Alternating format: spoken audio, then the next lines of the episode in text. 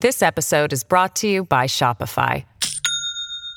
Do you have a point of sale system you can trust, or is it a real POS?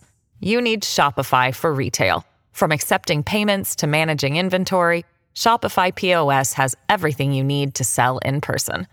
Go to shopify.com/system all lowercase to take your retail business to the next level today. That's shopify.com/system. Hello, everybody. This is Marshall Poe. I'm the editor of the New Books Network. NBN listeners like to read books and buy them. So we thought we'd tell you that right now, our friends at Princeton University Press are having a remarkable site wide sale. You can get 50% off books, including ebooks and audiobooks, with the code 50, F I F T Y, at checkout until May 31. You can save some real money on Princeton University Press books. I encourage you to go there and check it out.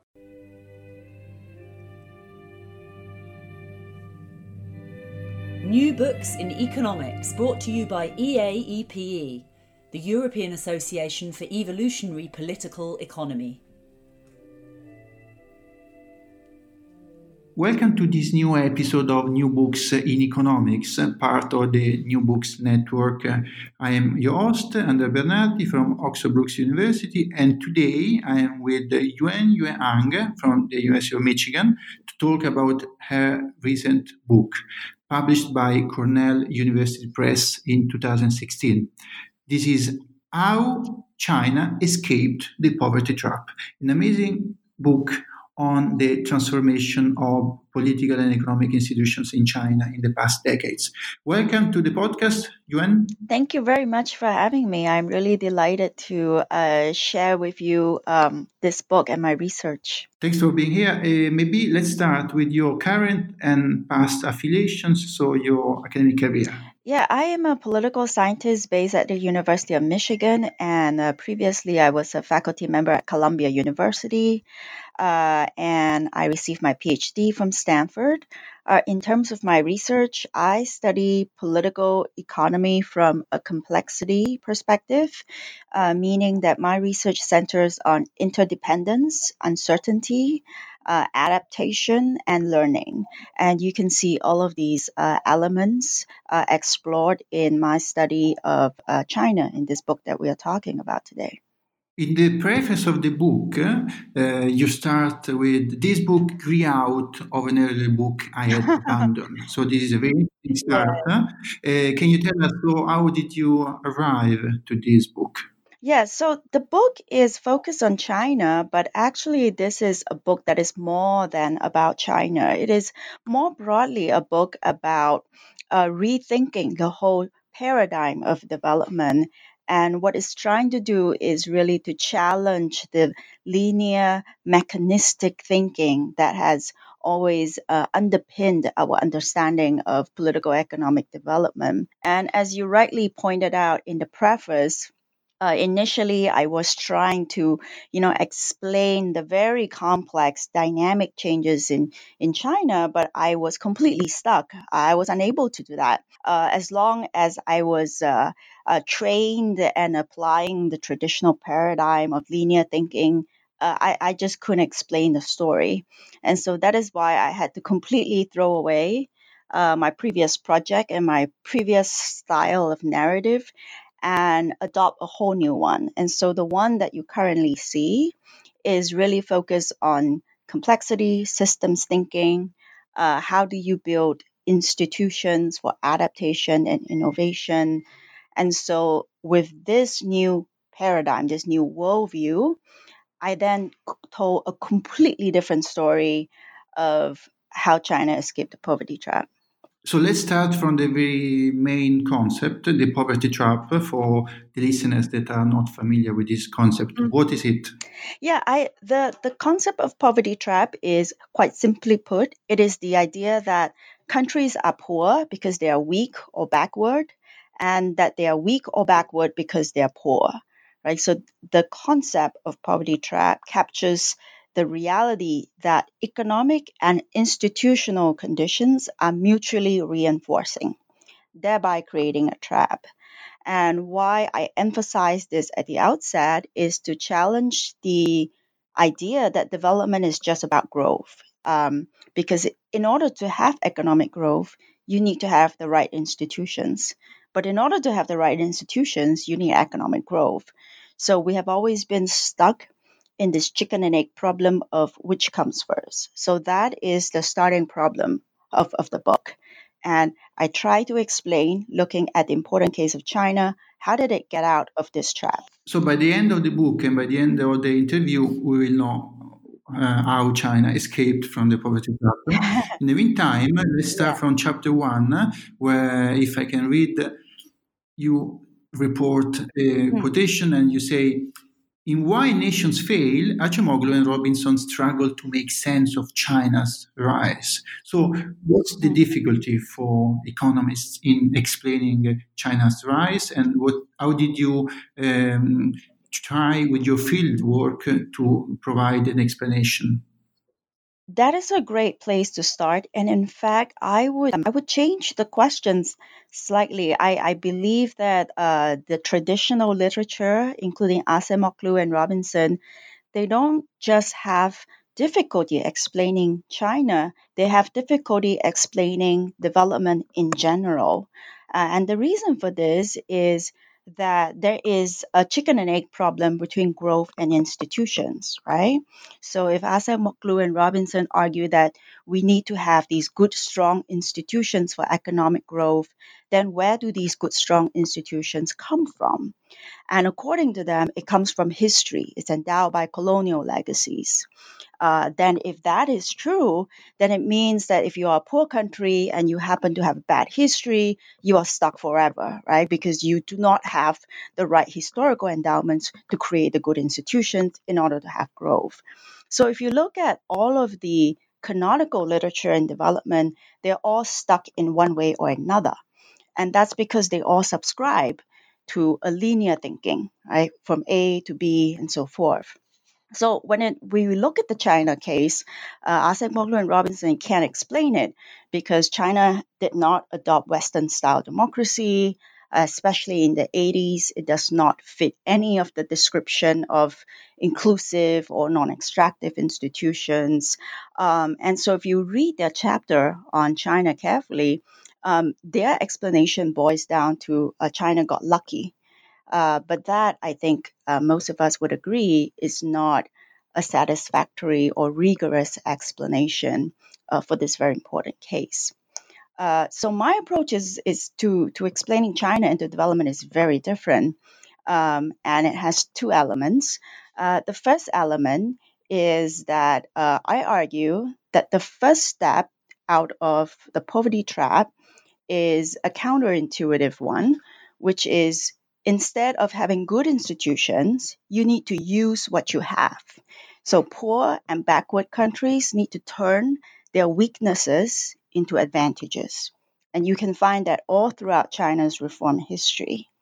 Uh, and my second answer to how China escaped the poverty trap is that you do need to create an adaptive environment, an environment where either state or social actors can experiment and learn and use what they have effectively. And this system I call directed improvisation. So this would be the uh, sort of uh, short sort of slogan for remembering the answer in the book directed improvisation. So, those two concepts are relevant not only for your understanding of the Chinese case, but also for other developing countries. Oh yes, absolutely. In fact, in the if if you look at the final chapter of the book, uh, I take these concepts and I revisit uh, Western history, and I look at the case of uh, contemporary Nigeria. And what you'll find is that um, I think a lot of Western history is actually told in a way that is inaccurate. So we have this um, sort of whitewash account that the rise of the West is because the West created good institutions and therefore had growth.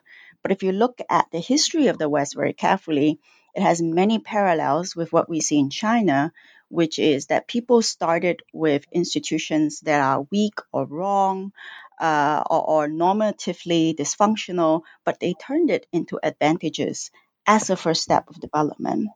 Uh, you find this in the rise of regional trade in late medieval Europe. You find this in risky public financing methods in uh, 19th century America. And you even find the same method being employed in contemporary Nigeria, where I looked at how the film industry, known as Nollywood, was able to take off in the absence of um, intellectual property rights.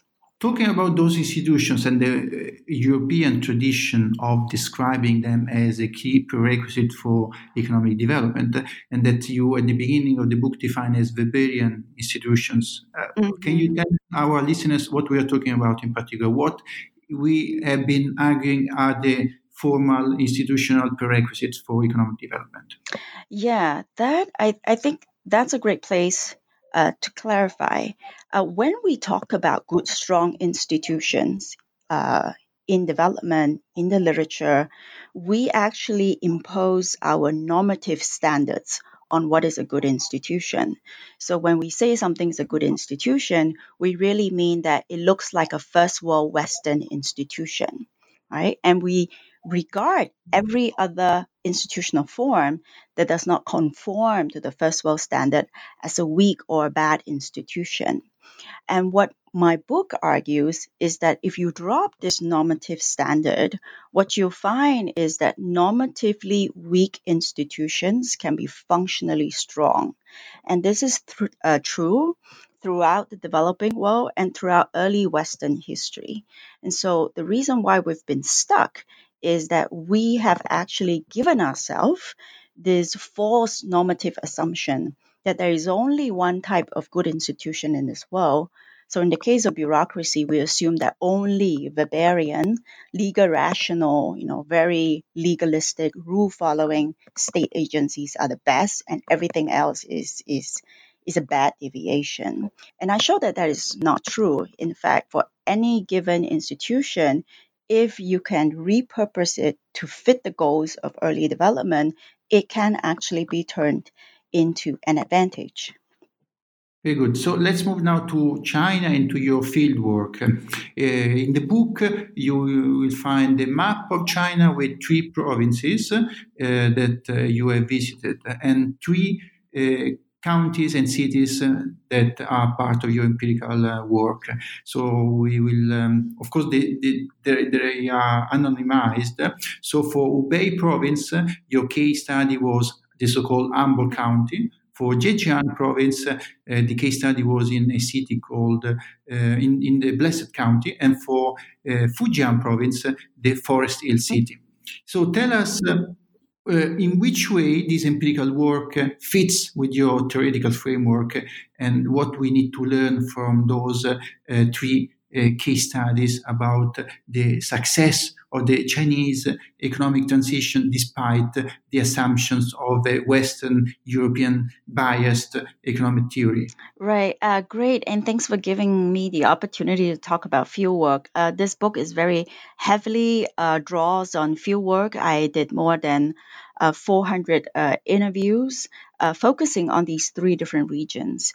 Uh, let me explain a little why uh, we need to actually take a subnational kind of local approach. Um, and that is because China is a very big country. Uh, sometimes we forget that. It is more like a continent than a country because different parts of China have such different conditions and, and speed of economic and institutional change. And so that is why the book, on the one hand, talks about the changes in China on a national level. But in the second part of the book, it then looks at, given this national framework, what are the subnational differences? And that is why I picked three very different localities, and they represent, you know, the most prosperous uh, coastal locale the inland, the most, in a sense, most backward uh, locales in China. And then I had a middle case, which was my main case, and I call it my Goldilocks case uh, because it was in a coastal province of China, but it was in the inland region of a coastal province. And so that makes it my Goldilocks case because it changed neither too fast or too slow, but uh, the speed was just right for me to trace the coevolution of economy and institutions. And so by comparing these three cases, uh, there is one important takeaway, which is that these three cases share similarities in the sense that they were all operating under a national system of directed improvisation where they had the conditions as local governments to experiment and find solutions that fit local conditions. But at the same time, they are very different precisely because their local conditions are different.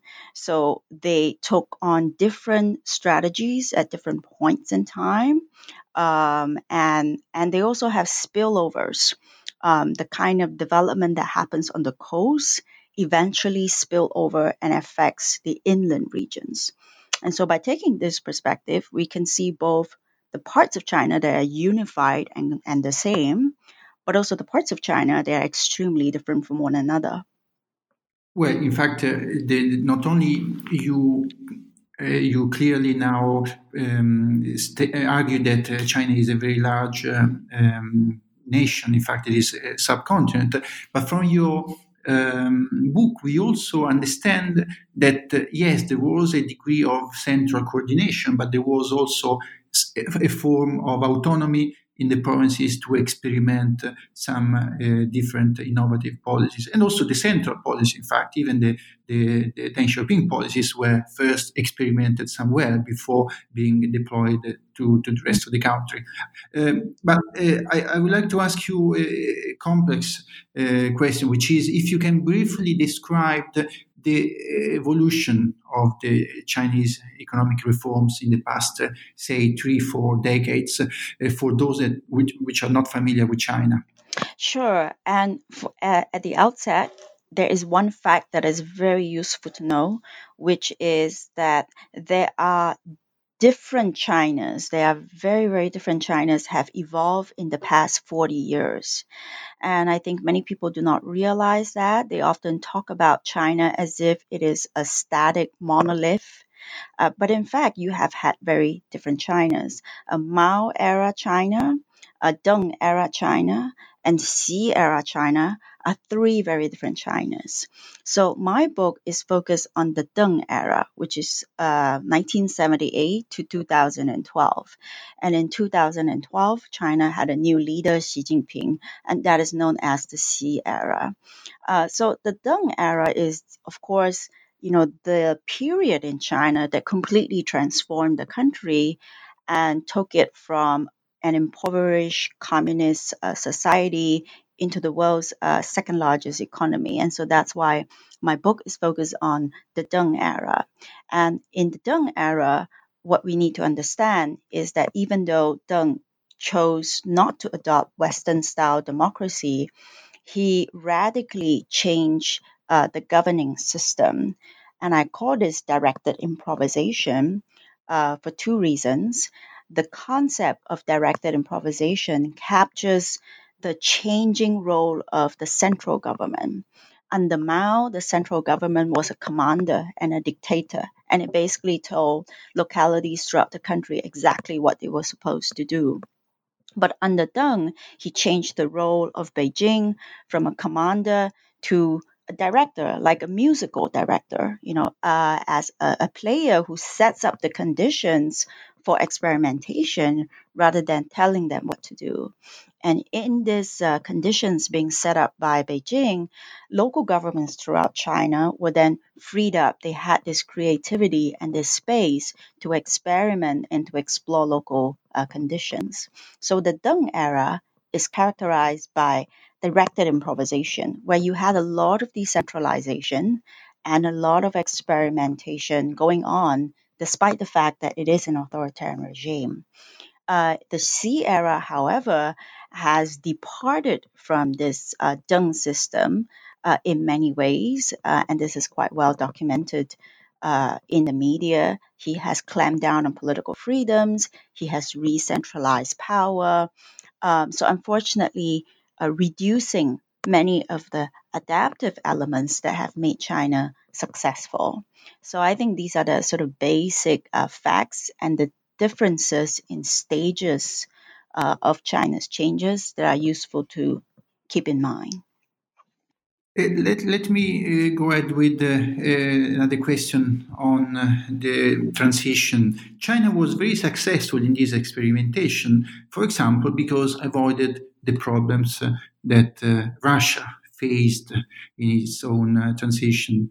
How this was possible, and was the one very peculiar institution, which is the state ownership of the land, one possible explanation of how those originally apparently similar countries had very different mm-hmm. transitions. Yeah, so for me to explain or to understand the differences between China and Russia, uh, and and that you know reflects uh, my bias as a political scientist. I believe the most important difference is is about the politics, right? And what had happened in the former Soviet Union and subsequently in Russia is uh, that they dismantled the communist system overnight. And, and what they had in place of that was a fragmented democracy that did not have state capacity, did not have any capacity to discipline its own agents. So, what had happened is that you see just this proliferation of asset stripping and, and corruption uh, in Russia that debilitated country.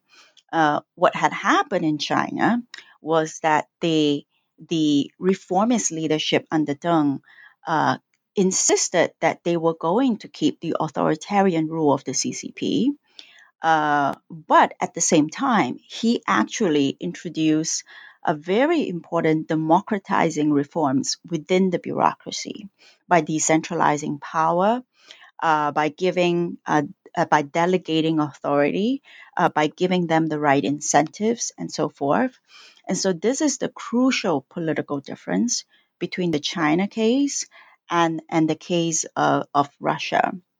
And so, you mentioned uh, land and collective ownership. And so, the way that China tried to transition itself from plan to market is that China adopted a variety of transitional institutions, right? Institutions that are sort of with some element of market and some element of plan. And then they they gradually grew out of these transitional institutions. So by by this strategy, they were able to uh, avoid many of the overly disruptive changes that we saw in Russia that ultimately uh, debilitated both the economy and the political system. This episode is brought to you by Shopify.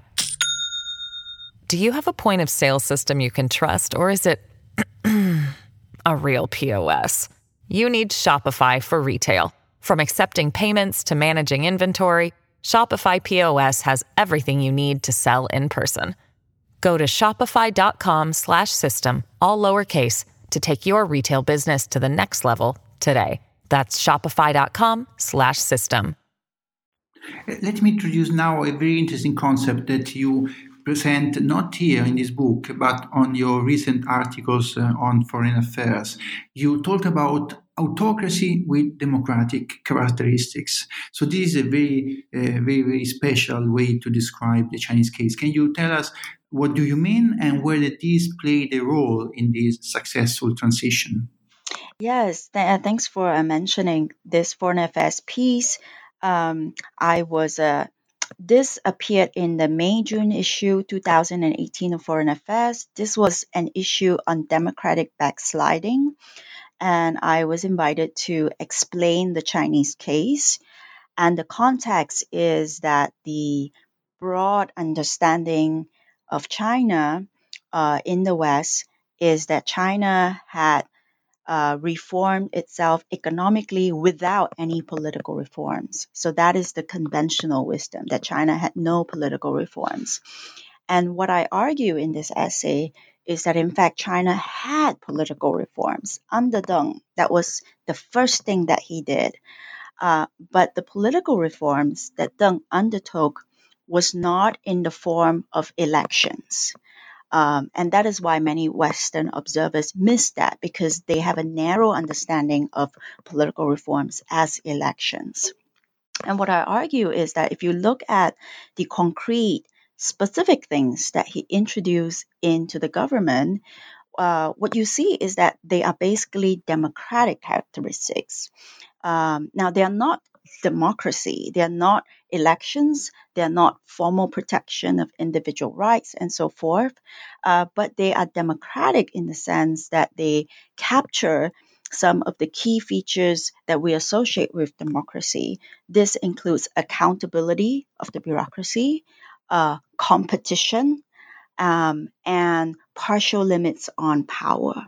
Right, so there is a great deal of competition in China. Competition is a very a core feature of China's political economy, even though there are no elections. So you have a great deal of regional economic competition, for example uh, and Deng introduced partial limits on power, such as by um, introducing uh, term limits, which he himself subscribed to, uh, and mandatory retirement. So, through all of these bureaucratic reforms, he introduced the elements of accountability, competition, partial limits on power. And if you think about what they are, basically they are democratic characteristics.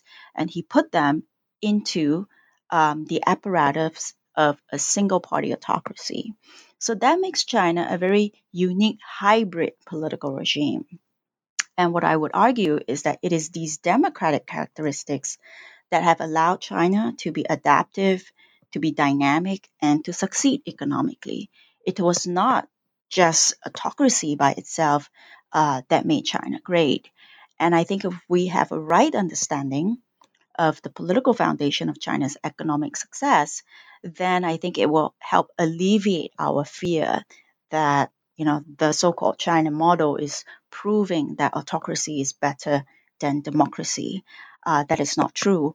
Uh, the Chinese experience actually shows that even a single party autocracy needs to have democratic characteristics in order to be dynamic. In the book, you you explain a lot of details about the performance evaluation system of the local political leaders.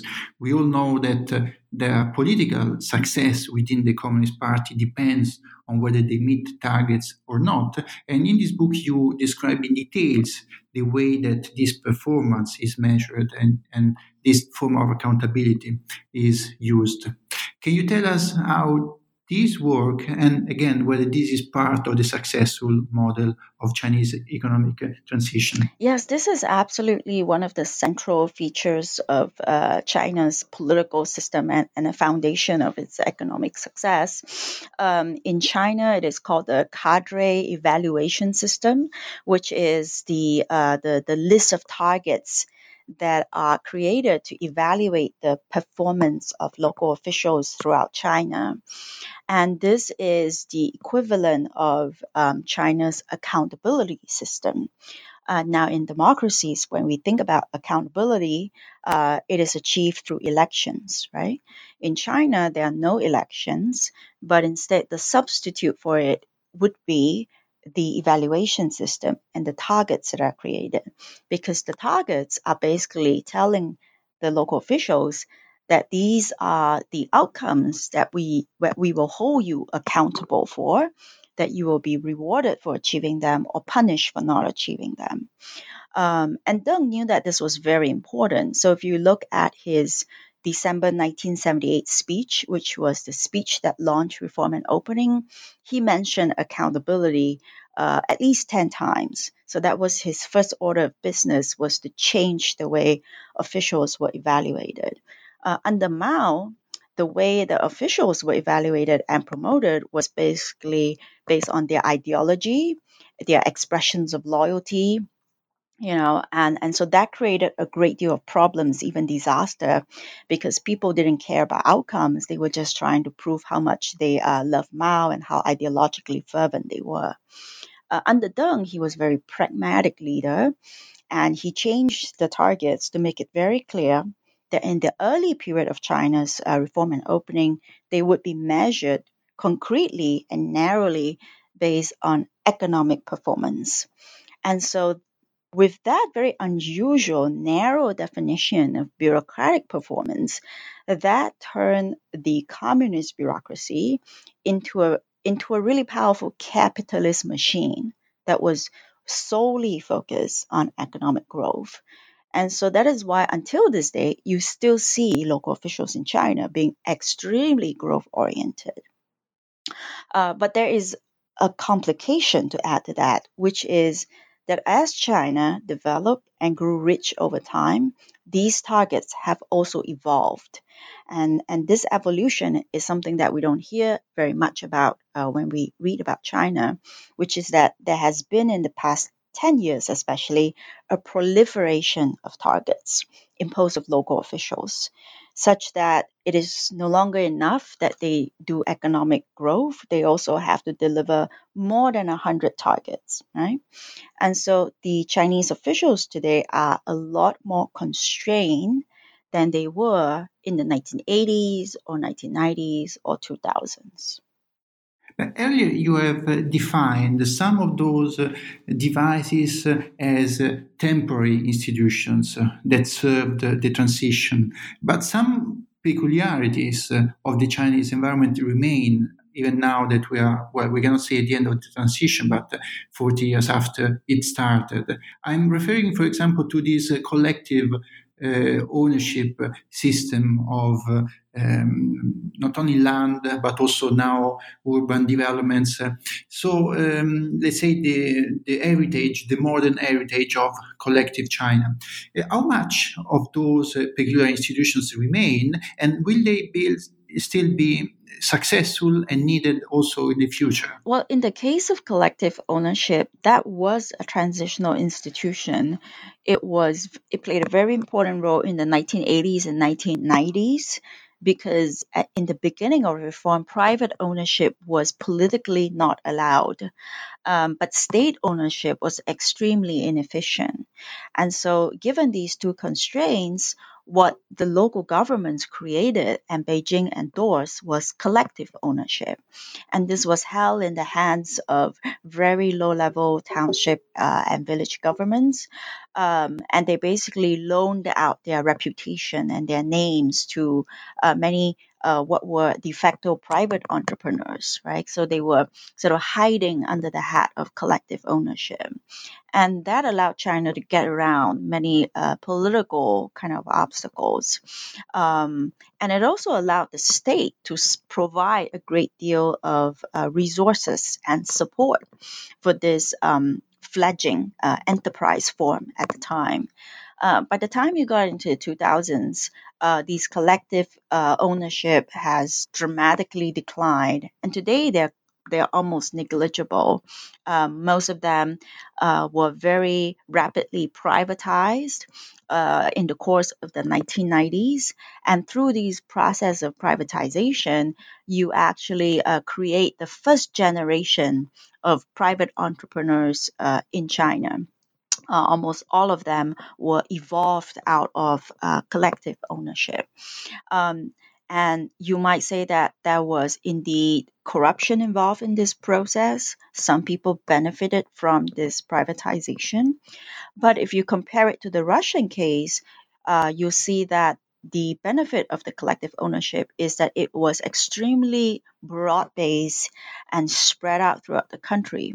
So even though there was corruption involved, um, you still created a very, very large class of private entrepreneurs uh, versus a very small class of uh, oligarchs uh, in the case uh, of Russia. And so the case of collective ownership is a very nice illustration of a transitional uh, institution. Thank you very much for explaining very complex uh, issues uh, in, in a very, very clear way. Uh, but let's say, so this was successful, uh, but if anything, what went wrong in this uh, very, very smooth process, or what could have been done even better? I think, well, I think there are many things that could have been done better, but even though taking into account, you know, that the amount of changes that China has pulled off is, is already massive, uh, I think the question of what can be done better depends on what time period we're talking about. Uh, if we are talking about China today, then I think that there, there is certainly a lot of room to do a lot of things politically better. Uh, I think the common sort of worry uh, about the current regime is the clamp down on political freedom, as well as the clamp down on decentralization and adaptive governance that has allowed China to be so experimental and uh, enterprising in the past, right?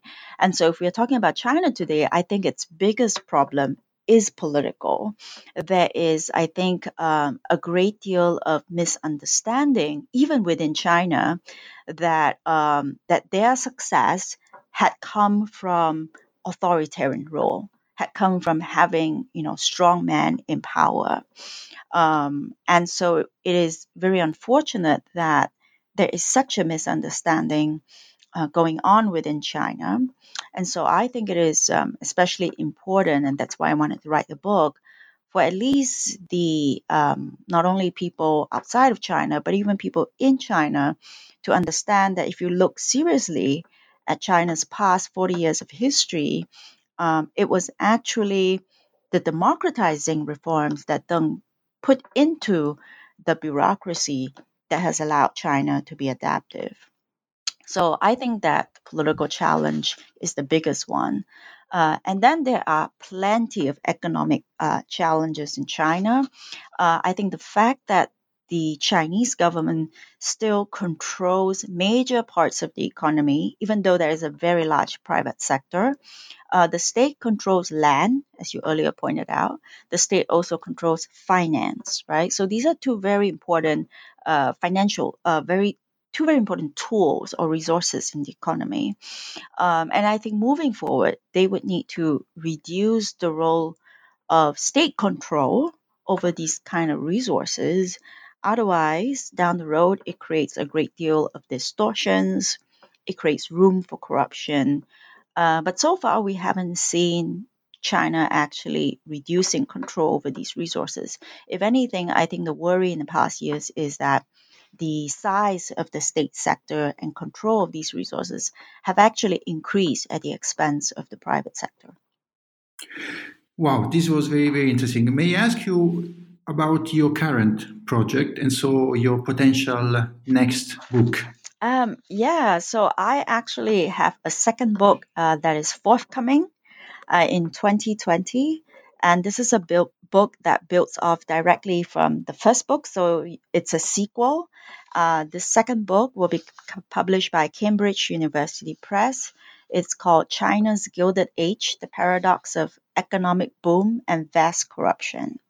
So, this book takes a page out of my first book, uh, focusing specifically on the relationship between corruption and capitalism. And it will explain why is it that you know, China has achieved uh, such tremendous economic boom despite having uh, apparently very serious uh, corruption. And what I will show you in this book is that the short answer is that um, because what matters for capitalism is not the level of corruption, but it's the structure of corruption.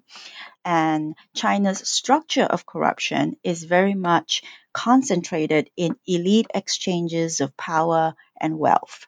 Uh, China has actually done a relatively good job at controlling embezzlement, uh, petty theft, and uh, petty bribery, uh, forms of corruption that directly inhibit uh, entrepreneurial activities. Uh, the kind of corruption that is most serious in China are transactional exchanges between elites. Uh, and I will further show in the second book that this form of corruption is not unique to China. It is actually uh, as prevalent in advanced capitalist economies like the United States, except that in the United States, this form of corruption is institutionalized and extremely sophisticated. So, this will be a book that revisits the conventional wisdom about corruption and capitalism. Well, good luck with your next books and with your current projects. But for the time being, congratulations for this book, which is a great, great book. It's a great book about China. It's a great book on political economy. It's a great book on development economics. And also has the merit to be very original in the sense that it is non-conformist in its description of, of China. And so uh, you start reading it and you might end with a different opinion on uh, the reasons of Chinese success and the characteristics of the Chinese regime.